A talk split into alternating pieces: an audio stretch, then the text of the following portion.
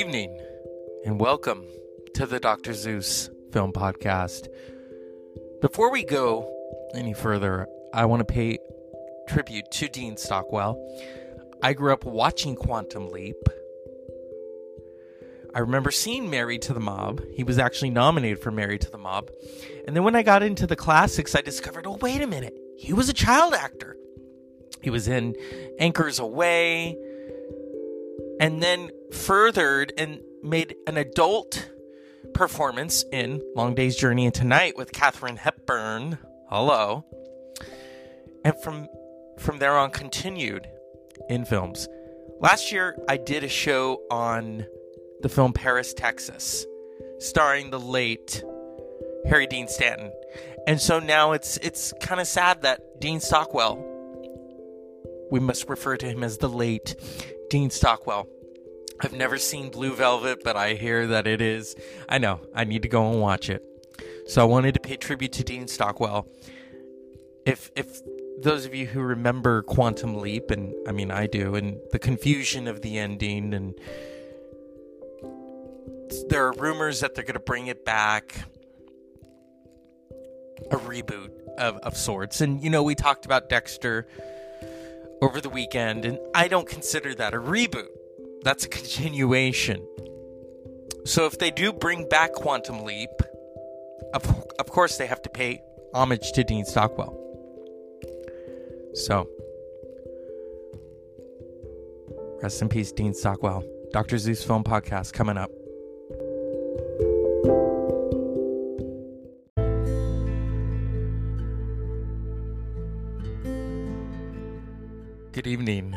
Welcome to the Dr. Zeus Film Podcast. In the first part, I paid tribute to Dean Stockwell, and so here we go film noir.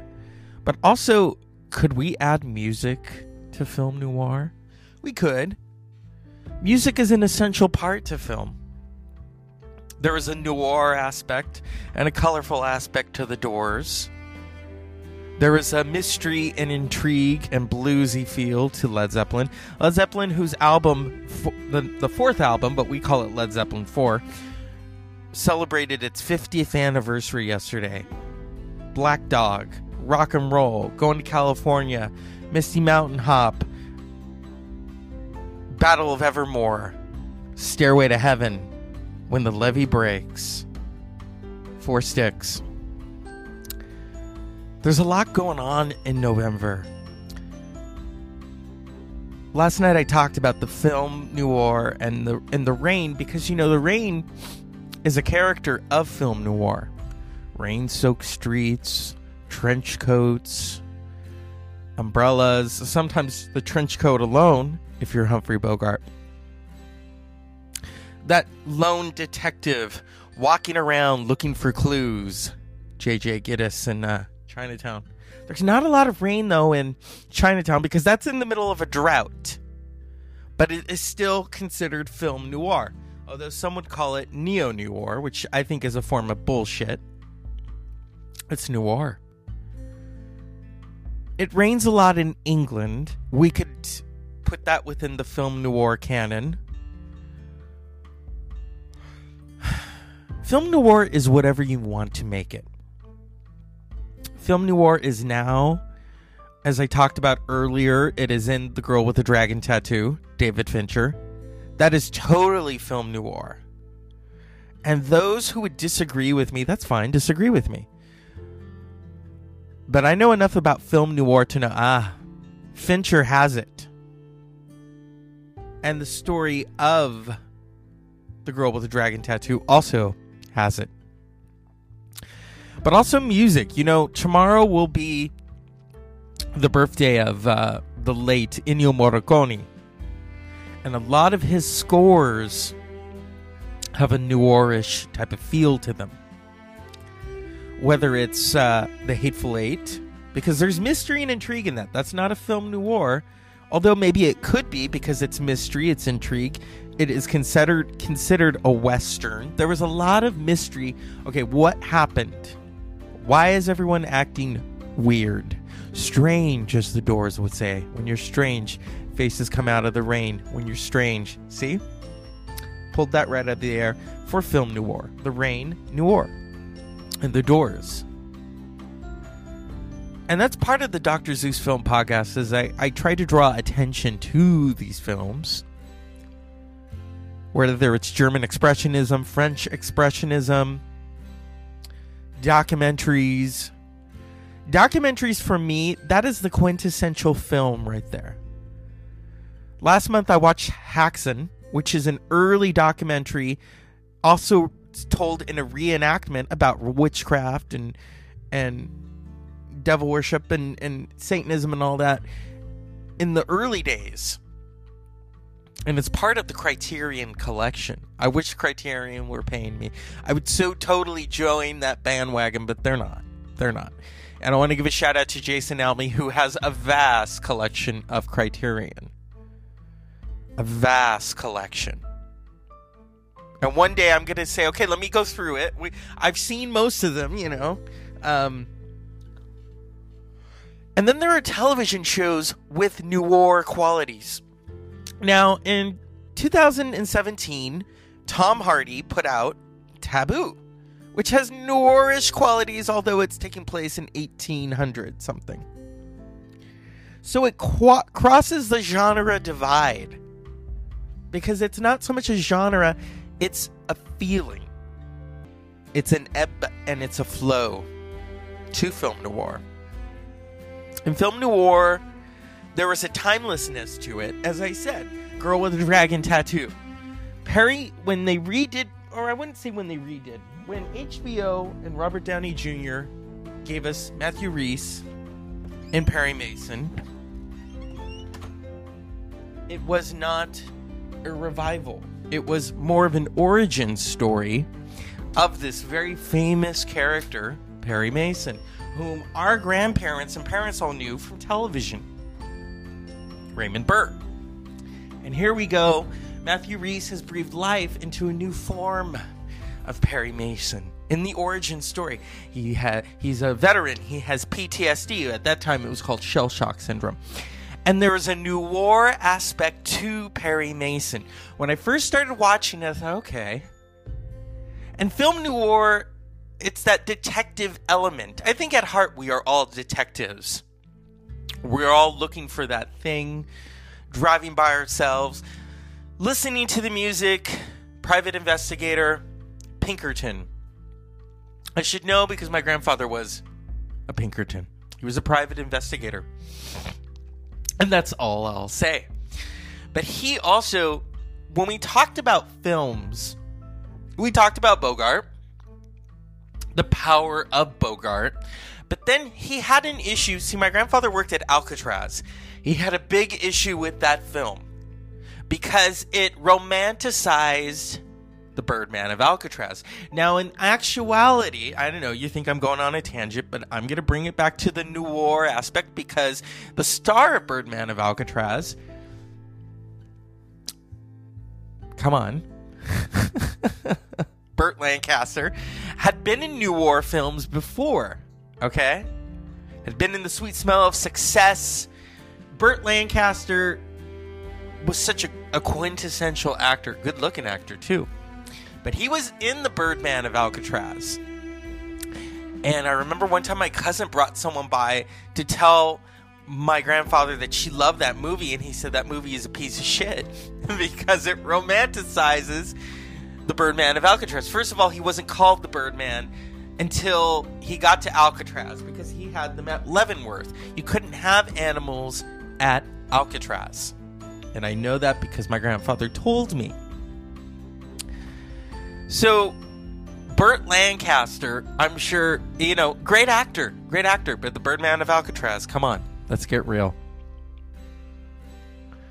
There is a noir aspect to the sweet smell of success, the smoke, the glasses.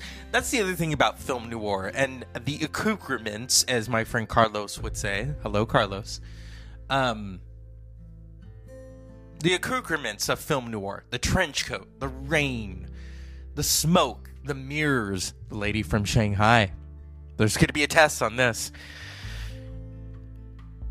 And then back to the, the girl with the dragon tattoo disguises. Think of the disguises that she puts on in The Girl with the Dragon Tattoo. How b- brilliant that is. And she gets away with it. And then if you go to The Witness for the Prosecution, which is filmed in England, hello, Rain, film noir, and crime drama, mystery, intrigue, Marlene Dietrich's character puts on a disguise in The Witness for the Prosecution. Such a great film directed by Billy Wilder. Billy Wilder, who is synonymous with crime drama, mystery, intrigue, even seduct- seductive intrigue and mystery film noir. We talked about Sunset Boulevard, which is film noir right there.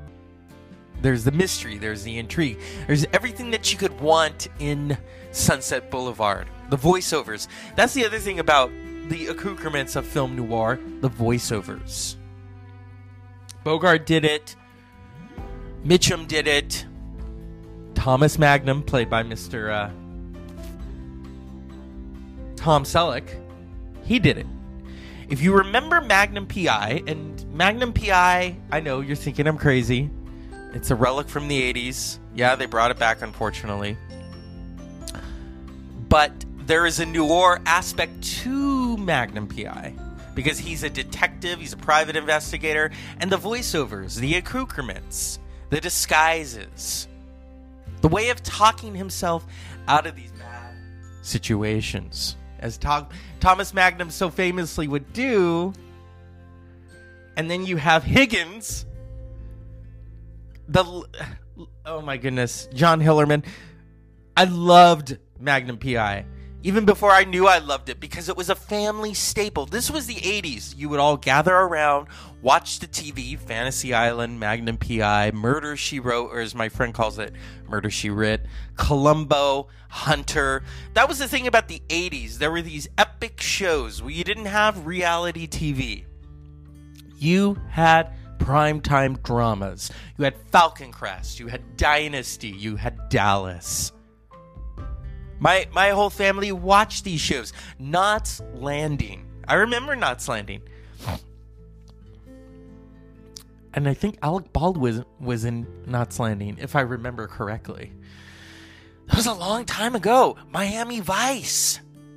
And then the musical aspects. If you think of my the Miami Vice theme, written by the late Glenn Frey, whose birthday was this week, you belong to the city, you belong to the night. There's a noir aspect to that music. In fact, that's probably the first record I ever had. It was I think it was given to me was You Belong to the City, You Belong to the Night. Um by Glenn Frey. I remember because it was a like a it was a single and it had like a rainbow on one side. Yeah. It was the 80s. but see, even music has the film noir aspects the Doors, the Velvet Underground, because there's mystery and intrigue. And then, you know, Lou Reed often said of his writing, it was just like writing a novel. He's writing volumes of novels with each album, whether it's the Velvet Underground, whether it's his solo career, you know, Legendary Hearts, Halloween Parade, There Is No Time. There's a mystery in an. Why is he writing these songs? But you're never going to know. You can figure out for yourself. Kurt Cobain said that once. He said, People ask, What's the song about? And he says, It's your soap opera. It's what you make of it. You can do whatever you want with the song. I've written it, it's been released, it's yours. Just like the title Smells Like Teen Spirit, which he got from Kathleen Hanna. So these songs these musical moments and then film noir. If if I were to do a film noir, it would be very strange when you're strange, like the Doors. And then even The Simpsons. The Simpsons often would not so much poke fun, but pay homage to moments such as that. Whether it's film noir, whether it's Edgar Allan Poe, the, I think many of us, The Simpsons are this wonderful little predictor of events. There are certain events that I don't have to tell you about that occurred, and it's like, oh, I saw that on The Simpsons. Yeah. That's part of the lexicon. So even film noir is referenced in The Simpsons. I talked about how it's referenced in In Living Color. When in Living Color, they make fun of it, where she always calls the guy Johnny. It's like, okay, let's take the crutch and run with it for humor aspects. So, those who say it's like people saying punk rock is dead. It's not dead. It's very alive and it's very present. Just not in the form that you know it to be. And the same could be said about film noir. It's not dead. It's just alive, but in a different context. And I can't stress that enough. And so my plan is eventually I'm going to talk to Jason Elmy. We're going to talk about Criterion, what films if if if he had like 5 seconds to run with those films, which ones would he take? R- rather than the deserted island cuz where where are you to find a plug on a deserted island? Where are you to find the plug? There's no Wi-Fi on a deserted island. If there is, then something's going on. Yeah, something something is truly going on. If you're on a deserted island and there's Wi-Fi, okay, then what what's the truth here? Yeah. And that's film noir. Even Dexter. There are elements of film noir. Mystery, intrigue, the dark passenger. Some people don't know who the dark passenger is. I belong to this Dexter group. And sometimes I want to I turn the notifications off because you all you you just want to get to the end. That's not how it works. You are feverishly overcompensating. And you want the end to come. You don't want to enjoy and be engrossed by the story. And so that's a little disconcerting. It truly is. But at the same time, human beings are impatient. They are truly impatient. And so when something like Dexter comes back, people are, are hungry and they're they're feverish. It's like, oh, I, want more. Yeah, please, sir, I want some more. and I think with Noir, people want more. They want more. I think of Noir Alley, so brilliantly done by Eddie Muller on Turner Classic Movies if I if I had more time, hello, the word more, I would watch it more often. More. See? It's essential to keep film noir alive. Whether it's in a painting, there's a beautiful uh, I have it. It's a picture. It's called Nighthawks at the Diner. Even Tom Tom Waits did a, a song about it. Oh, music right there. Tom Waits. Tom Waits' music is jazzy, it's bluesy, it's mystery, it's intrigue, it's noir. It's it's music noir. See? That we can connect the dots right there from film noir. Even social distortion, the look, the feel, the hat, the intrigue, the the gangster mentality, where they, they just want to be in those crime films with uh, James Cagney. There's a mystery and an intrigue to that. So, as always, unpleasant dreams.